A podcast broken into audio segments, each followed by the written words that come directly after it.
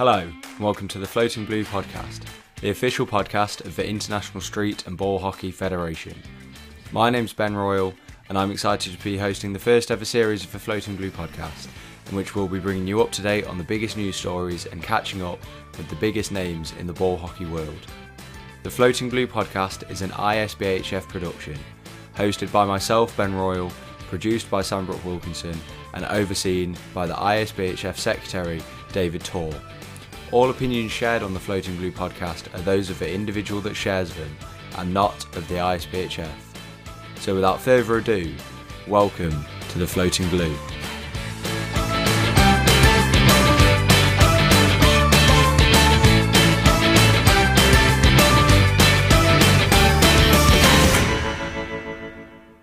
Hello and welcome to episode one point five of the Floating Blue Podcast. My name is Ben Royal, and today I'm joined by podcast producer Sambrook Wilkinson and I S B H F Secretary David Tor, and we're just going to do a mini episode to introduce ourselves, give some background to the podcast and what we're hoping to get out of it. So boys, hello. Hello. Hello. All right, so Sam, starting with you, you don't have a ball hockey background. I do not. What's, what is your sporting background and then going into media background? My sporting background isn't very decorated, I will be honest. I, I've never been much of a sportsman, but I do love following sport in all shapes and sizes. Big, big football fan. And um, yeah, g- grew up watching football, playing playing football, not to a very high standard though. And yeah, just consuming all sorts of sport. And now, ball hockey. Yeah, what's it been like sort of learning the ropes of what ball hockey is and...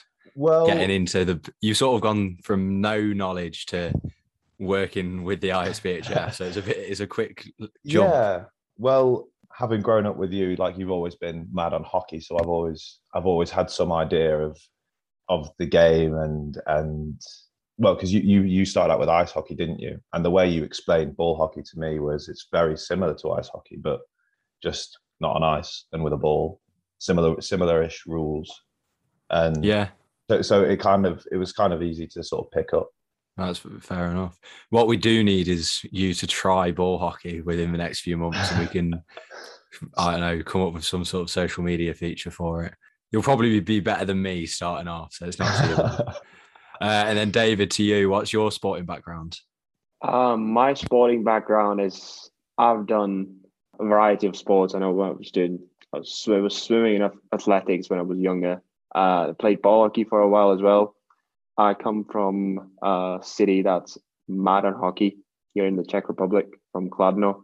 So if anyone knows Jaromir Jagr, he's the most famous per- person from here. So obviously everyone's everyone in here is just mad about hockey and ball hockey as well. Ball hockey is, is a big sport here as well.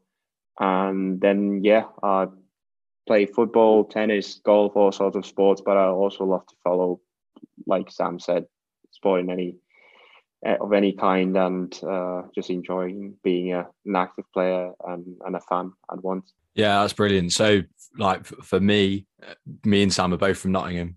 Um, unfortunate enough to be Nottingham Forest fans. Very unfortunate. Um, so I used to play ice hockey, as Sam mentioned, and then around two thousand twelve, started playing ball hockey with the Nottingham Huskies, who are the juniors of the Nottingham Wolves, and then I've sort of progressed. Played for the Wolves, been to three I S B H F Junior World Championships in Bratislava, Sheffield and Saint John's. And then I went with the men's team to Kosice in twenty nineteen, uh, where you were working, David. So do you want to touch on how you got involved in the I S B H F and the tournaments you've worked at? Yeah, definitely. So I started with the I S B H F in twenty seventeen, uh, the World Championships in, in Pardubice in the Czech Republic, where I originally started as a volunteer in marketing and media. So you're doing all sorts of interviews, articles, and, and stuff like that. But uh, through different circumstances and changes, I've also uh, got into the, the let's say, administrative and, and organization aspect of, of the events. And from there, I, I carried on in a in a stable with a stable role in the I S B H F, uh, working as a secretary in the admin and again with the uh, comms and communications stuff. And uh, been involved since, uh, been at our three amazing events in twenty eighteen. One was in the Czech Republic, then the other were in uh, Canada and Bermuda. And then in twenty nineteen, we had the big uh, men's and women's world championships in Slovakia as well. So I wasn't actually physically in Slovakia because I was uh, sort of clashed with, with uh, my university exams at that time. So I was working, I was basically studying and working remotely and organizing a world championship from, from a different country, which was uh, funny, exhausting with the time difference that I was at as well. But uh, it's, it, I, I would say the events are, are the part that I enjoy most about, about the job, because you get to meet all the people from all nations. You watch the best athletes that, that we have, and it's always an experience. And, and the events are all, always different. So you get to experience a new culture, new venue, uh, new people. So uh, that's always what I look for. And I kind of miss it, I have to admit. Yeah, well, hopefully it'll be a big year of different I S B H F events with the men's, women's, juniors and masters. So I think yeah, maybe this time next year you'll be more tired than you will missing the stress of events, I imagine. Uh, Sam, do you want to touch on your media background and how you've come to be involved with the podcast? Yeah, so I went to university and did journalism at university. I've just finished my third year, so I've now graduated, and um a lot of what I did on with a first he with, neglects to mention. I uh, a lot of a lot of the course was very practically led, a lot of production involved, a lot of working with audio and uh, producing audio files and radio pieces as well as T V pieces. So I've had three years of basically work, working with sound production. Yeah, and then in my second year, I kind of followed your lead a bit, Ben, because you started the podcast, and I thought. I was I was I was friends with two Leeds United fans, and they were they were, they were just pushing me to to produce a podcast with them about championship football. So I ended up doing all doing all the production work for that, and that was that was quite fun as well. And that's that was my introduction into um into sort of producing things outside of outside of university. Yeah, so that sort of contrasts completely to, I don't know whether you'd call mine experience, but my attempts at working within hockey media. So from like two thousand sixteen-ish onwards, I started working with the Nottingham Wolves social media team, and then the guy who was leading it dropped out. Uh, so I essentially then had like free reign to try and build the Wolves social media as we saw fit, um, with help from people within the club. It hasn't just all been me. Um, so we started doing different like YouTube interviews, and just different features. Like we had player profiles for two seasons that worked really well before COVID. Obviously that threw everything into the bin basically. And then as Sam mentioned, in twenty nineteen, twenty, yeah, twenty nineteen, twenty twenty, I started a podcast at uni with two friends, and then COVID threw that in the bin. So it's all been sort of very, in contrast to Sam, very non-academic and sort of just trying things out as they come. And then that's eventually led to working with David within the I S B H F social media team. And finally, this opportunity to work, a, work on a podcast and produce some, hopefully, some entertaining content for the ball hockey world, really. So, David, from the I S B H F's perspective, obviously it's quite easy for me, to, me and Sam to pr- say what we want to get from the podcast. What are the I S B H F trying to put across besides wanting to entertain and inform people, really? Well, I mean, informing and entertaining is what we want to do, but obviously uh, having a podcast is a is a platform that is new, uh, that is modern, picking up really quickly. And uh, we just believe that it would be a good format to get across some interesting news, player interviews, interviews with our national representatives, see what's going on, uh, around in the ball hockey world. And yeah, we just thought it would be a, a fun way of doing that instead of having a uh, having a visual, having something audio, and and have people engaged in a different way. And uh, it worked very well with the first episode. And um, I believe that there will be many, many more interesting ones to come. And uh, we know we have uh, some in the queue upcoming. So uh, I look forward to it, and I hope the ball hockey fans also look forward to it. I think George was a very good first guest to get on. I'm sure we'll have him on multiple times over with all the stories he's got to tell. I think the best way to get people to engage with it is we are open to suggestions and ideas. If there's anything in particular that people want to hear, people like players or coaches that people want to hear from, then we will take that on board and we will get in touch with those people, because while it's an I S B H F platform, we're not just, we don't want to like lecture people about what the I S B H F are doing. There's a lot of talented and like rapidly developing national programs that we want to be able to celebrate. And I think this is a great opportunity to do it. So if there's anything that people do want to hear, then we will take it on board and we will try and make that work, which I think it's crucial to put across from all of us here.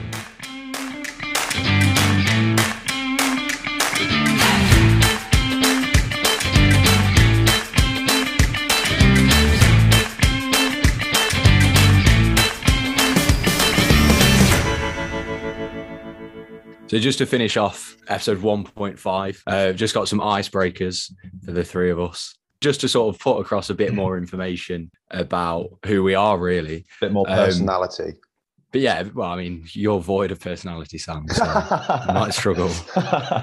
Um, so, well, it's a good point, really. So Sam and I, both from Nottingham, both Nottingham Forest fans. Um, I follow Nottingham Panthers ice hockey as well, um, as well as like the cricket and then basically everything Nottingham-based. David, who do you support in different sports, really? Okay. Uh, ice hockey, sport number one. Uh, the team, the Czech name of the team is Rytíři Kladno. In English, it would be the Kladno Knights. It is owned by uh, Jaromir Jagr himself, so the second most productive player to ever play in the N H L.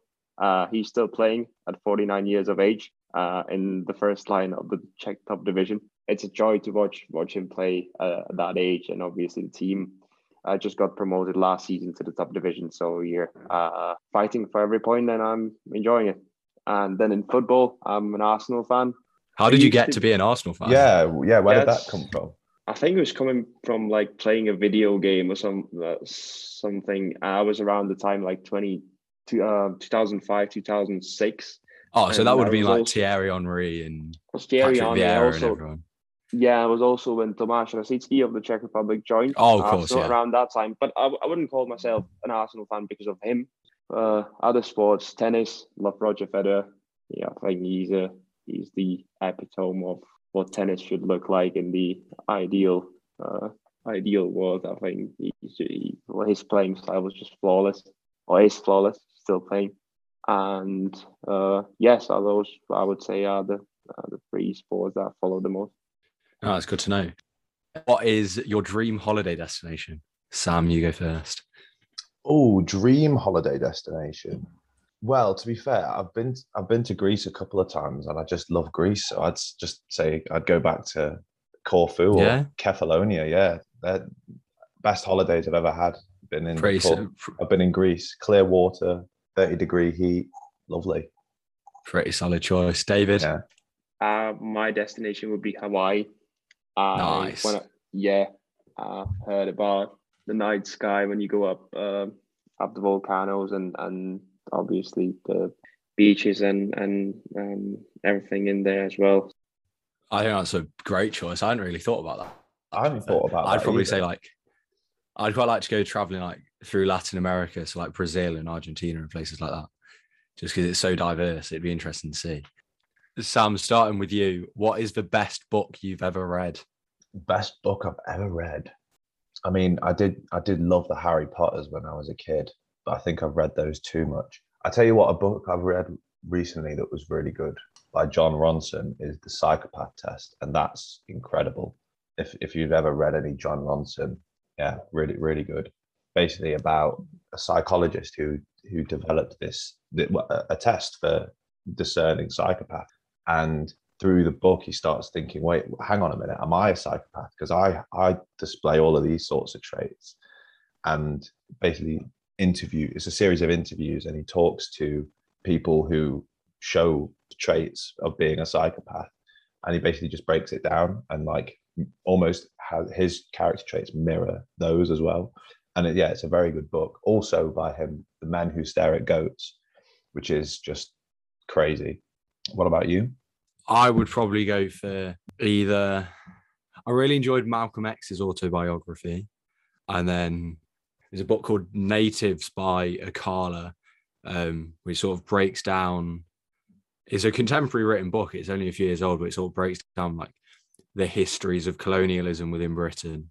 Um, so being a politics graduate, uh, it's like what I'd tend to read. Um, yeah. Um, sort of those, those sorts of books rather than like, I have read some like sporting books as well. Brian Clough's autobiography is a good read. Yeah, um, I've read that. I've read Peter Taylor's autobiography. Yeah, I've like anything sporting really, but I'd probably have to go Natives by Akala or Brian Clough's autobiography. David? Uh, I'm I'm going more classical. I would say Catch twenty-two. I love that book, just not not only because of the top eight, uh, but mainly about the type of humor that is used in that book, which like I was laughing loud when I was when I was reading that book. So I'd go Catch twenty-two. Really funny. Solid choice. Uh, so David, we'll start with you for this one. What is the best sporting event you've ever witnessed? Ooh, I like the European Championships twenty sixteen uh, in France. Really enjoyed that event. Hockey, I would say the Ice Hockey World Championships twenty fifteen that were held in Prague, and the attendance oh, record was broken uh, at that event, and that was that was uh, yeah the, the whole atmosphere of that was just different class. Uh, and I watched the you know when I watched I H F World Championships in different different. Um, cities in different countries, it doesn't really compare to what what twenty fifteen was like, so uh that would go with that. Yeah, that's amazing. Top. Yeah, brilliant. Sam, yourself? One that sticks in the memory most was uh when we beat Leeds United two nil at home. It was it was a great atmosphere. It was a great game. One and we thought Leeds. for we thought for a day that Forest were going to go up. Yeah, we did as well. Yeah, it's it's it's actually quite a bit of, bit of sweet memory really. I think that would be up there for me if we'd have gone and done yeah. something with it rather than... I know what your least favourite would have been. In disappointment. I'm not talking about that. Um, and, and similarly, like, not being there in person, I'd have to go, like, the England-Denmark semi-final this year, like, watching yeah. it from afar is up there.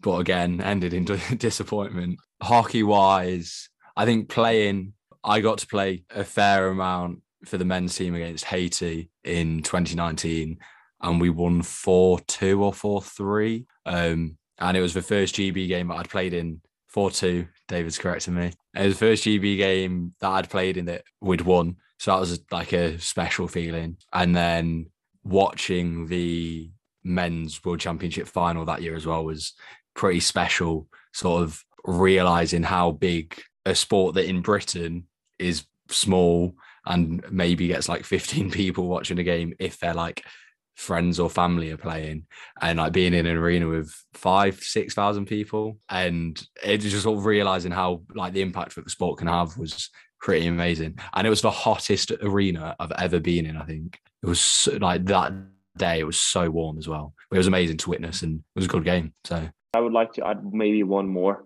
and I'd like yeah. to draw ball hockey fans to one game, which I think was the best I've ever been at.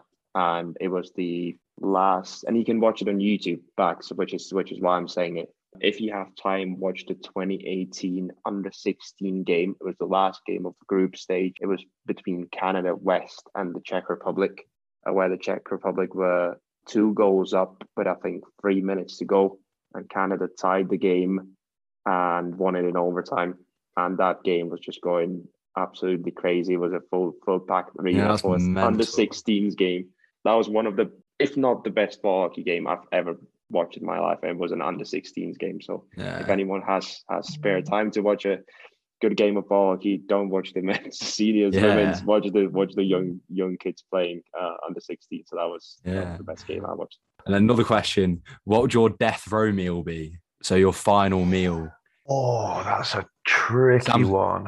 Sam's coming at this as someone who cooks, so oh, got a palate. I think it's got to be some like a roast, a roast tea with everything on it, like everything you can think of that goes with a roast dinner. So, uh, meat you having? Chicken, chicken, chicken. I'd I'd marinate it in lemon and garlic. Well, I wouldn't do it because I'd be in, I'd be on death row, but I'd get someone to marinate it in lemon and in lemon and garlic, and then have like and everything. I'd have mashed potato, roast potato. I'd have I'd have Yorkshire What's puddings. What's your verdict gravy. on parsnips? Oh, parsnips are goated. They are so good. I'd parsnips have, I'd, are good. I'd have roast parsnips, roast carrots. I'd have I'd even have broccoli, sprouts. I'd have everything. I'd have everything on this roast dinner. So me and Sam used to work in a cafe together, and around Christmas they did pancetta fried Brussels sprouts, oh, and they were unbelievable. They were incredible. The only thing that did best them though was their their pigs in blankets with it was maple syrup and um like grain, like honey grain, whatever yeah. it is. Um, and they they were incredible. David, have you got a death row meal? I don't think you can beat a good steak. Difficult Ooh. to beat. Yeah. Probably go with that medium rare. Nice. Yeah, I think pre pre vegetarianism, I'd have gone for either a medium rare steak or a chicken roast dinner. But in my I don't know, five months of being a vegetarian, I'd have to go for like a really good vegetable curry mm. with like all the sides, like naan rice, barges, poppadoms. Just go all out. So hopefully this little chat that we've had will provide some more detail as to who we are and what we're trying to get from the Floating Blue podcast and the wider work that we'll do within the I S B H F media team.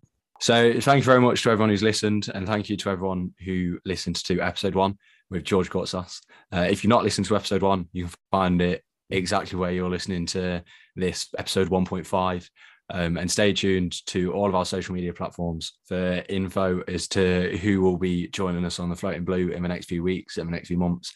And if there's anyone that you want to hear from, anything you want to hear more about, do drop us a suggestion, because at the end of the day, the Floating Blue is about informing and entertaining people. So thank you very much. And thank you to Sam and David for joining me today. Cheers, Ben. Thank you.